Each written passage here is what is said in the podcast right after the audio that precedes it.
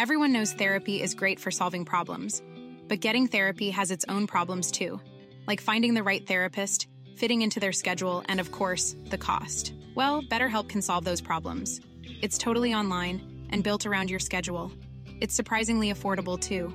Connect with a credentialed therapist by phone, video, or online chat, all from the comfort of your home. Visit betterhelp.com to learn more and save 10% on your first month. That's BetterHelp H E L P. Dear listener, please close your eyes for this movie theater meditation brought to you by Fandango. Breathe in, smell the fresh popcorn. Now exhale. Ha!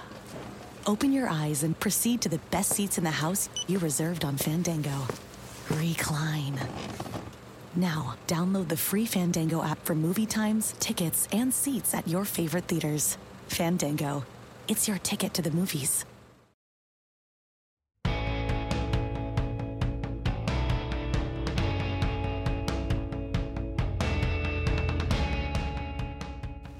Welcome to the mini podcast of Football Morning in America, week six of the NFL season. I'm Peter King, and for those of you who have followed the adventures of this podcast, you know that I do a preview of my Football Morning in America column, which, as I speak at 3:55 a.m. Uh, on Monday, October 14, that column is live. Um, posted by my editor, Dom Bonvissuto, and that column is live at NBCSports.com and at ProFootballTalk.com. So you can find it. Please explore it, go over it, uh, throw some eggs at it, yell at me, uh, tell me what you like, what you didn't like, and please give me a lot of feedback both on this podcast and there, either on my Twitter account at Peter underscore King or at my Football Morning in America account, which is Peter King FMIA at gmail.com. So let's start off uh, this week. I, I basically did not have one real dominant topic this week. I just thought it was an odd week around the NFL. And I thought there was a lot of things worthy of note, so I wrote about 15 short things. And as usual, I'm going to read the very top of the column, and then I will skim throughout and tell you what else I have. Um, but there's two points in here that I really thought were interesting about this day. One is I really believe we're seeing not necessarily a wholesale change in the quarterback position in the NFL, but I think we're seeing a uh, uh, you know, at least, at the very least, a change with some of the quarterbacks and a couple more changes maybe on the horizon that we didn't necessarily expect. But I'm going to get to that, and I'm going to talk a little bit about how, in my opinion, the San Francisco 49ers are a revelation in 2019. But anyway, let's get going. There's weirdness in every NFL season. We learned a lot about football on Sunday, some of it quite offbeat. Wow, wow, wow. Devlin Hodges, a year to the day from beating VMI as the quarterback at tiny Samford University, said an hour after he quarterbacked the Pittsburgh Steelers over the Chargers in California. What a wild ride, he said. I won an NFL game. What a feeling. What a feeling. Hodges over Philip Rivers was a fitting end to the day that had other weirdness. The San Francisco defense is starting to play in New England's league. The Chiefs have some legitimate problems. We've got a real MVP race the glory guys of the 2015 draft are on contractual life support. Lamar Jackson can play any way he and the Ravens want. And it's almost wait till next year time for the Cleveland Browns. Again. Dallas lost to the Jets. Jameis turned it over six times. No NFC team is worse than the Falcons. Crisis in LA. No, make that crises in LA. But I know you love quarterbacks, so on the weekend that the 2018 Alabama State duck calling champion won the Sunday night game for the legendary Steelers, we opened Football Morning in America with the first verity of a strange football weekend. There's changing of the guard at quarterback. Jimmy Garoppolo, Teddy Bridgewater, Kyle Allen, and Devlin Hodges, the duck caller, are 14 and 0. Tom Brady's still winning and Drew Brees will be back, but the signs are there for the new. The 2004 quarterback class is fading away. With Eli Manning on the bench, Ben Roethlisberger out for the year, hurt, and Philip Rivers 2 and 4. Exactly half of the league's 32 teams are starting passers in their third year of starting experience or less. When ex MVP Cam Newton, 30, can go from starry starter to hurt to wondering if he'll get his job back when he's healthy, you realize the NFL, as Jerry Glanville once made famous on NFL films, stands for not for long. The next seven quarterbacks to face New England, colon. Sam Darnold, 22 years old. Baker Mayfield, 24. Lamar Jackson, 22. Carson Wentz, 26. Dak Prescott, 26. Deshaun Watson, 24. And Patrick Mahomes, 24. Perfect. Darnold told me after stunning the Cowboys in New Jersey about the fact that the six-and-zero oh Patriots are on deck for him and his 1 4 team. Perfect, I wondered. I wouldn't want it any other way, Darnold said. I want to play the best. It's great. When I asked Hodges about all the young quarterbacks playing early and playing well, he was naively honest, which I appreciated. To be honest, he said, That's a good question. I wish I had an answer, but I don't know. I just know for me, this is something I've believed I could do since I was five years old. Nothing about this scares me. In college, we were throwing it 50, 60 times a game, and I got a lot of good experience. I just believe I can play. Here's what else we learned in week six the 49ers are a revelation. Maybe it was with when bull strong pass rusher Nick Bosa walked Pro Bowl left tackle Andrew Whitworth back into Jared Goff early in the Niners Rams game. Or maybe it happened late in the second quarter when the Niners stoned the Rams' Malcolm Brown twice on rushing plunges from the one. More likely, it came in the fourth quarter. This realization that the San Francisco defense, at least in the NFC, is as good as it gets. Niners up 20 to 7. Fourth and 1 at the LA 44. 10:26 to play. Sean McVay decided to go for it.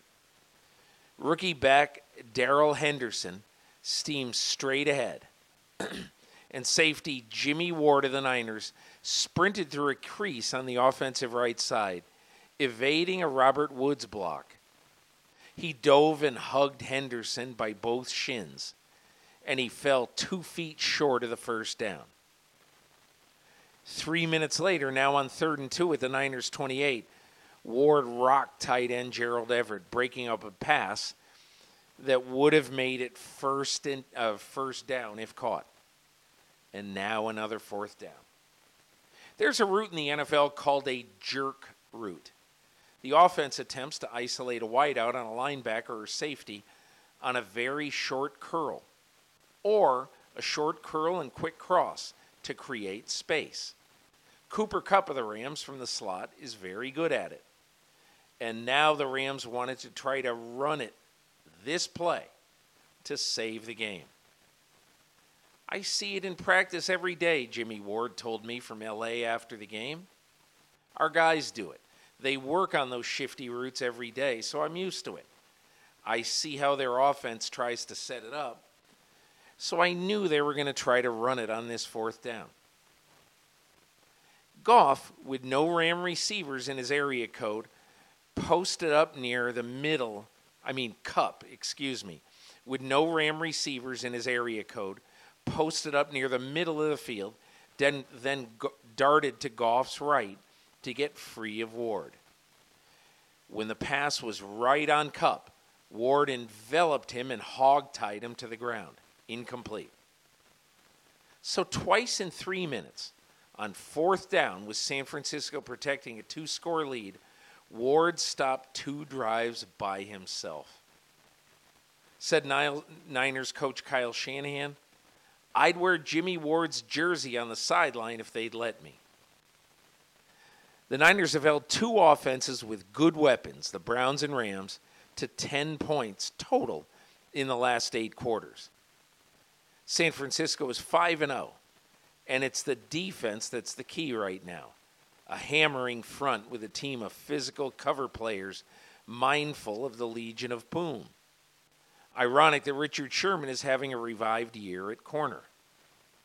This game was fun, said Ward, a sixth year Niner player for some, playing for something for the first time in his career. This is my first year playing in games like that.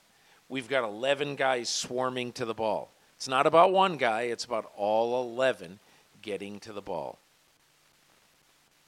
So I'll just skim through. I wrote a little bit about how the Rams and the Chargers um, are in trouble.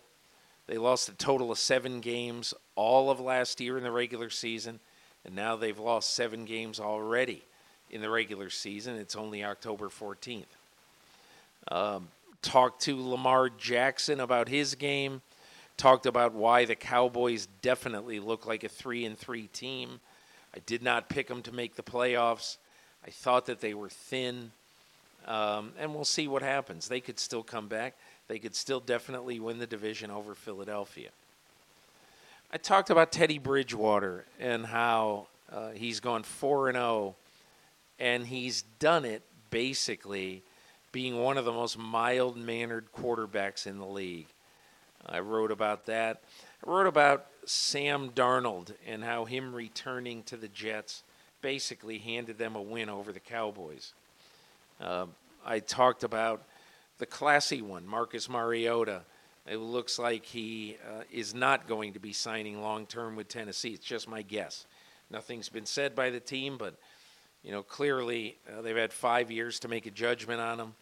Uh, Mariota pulled uh, uh in a desultory performance uh, in Denver.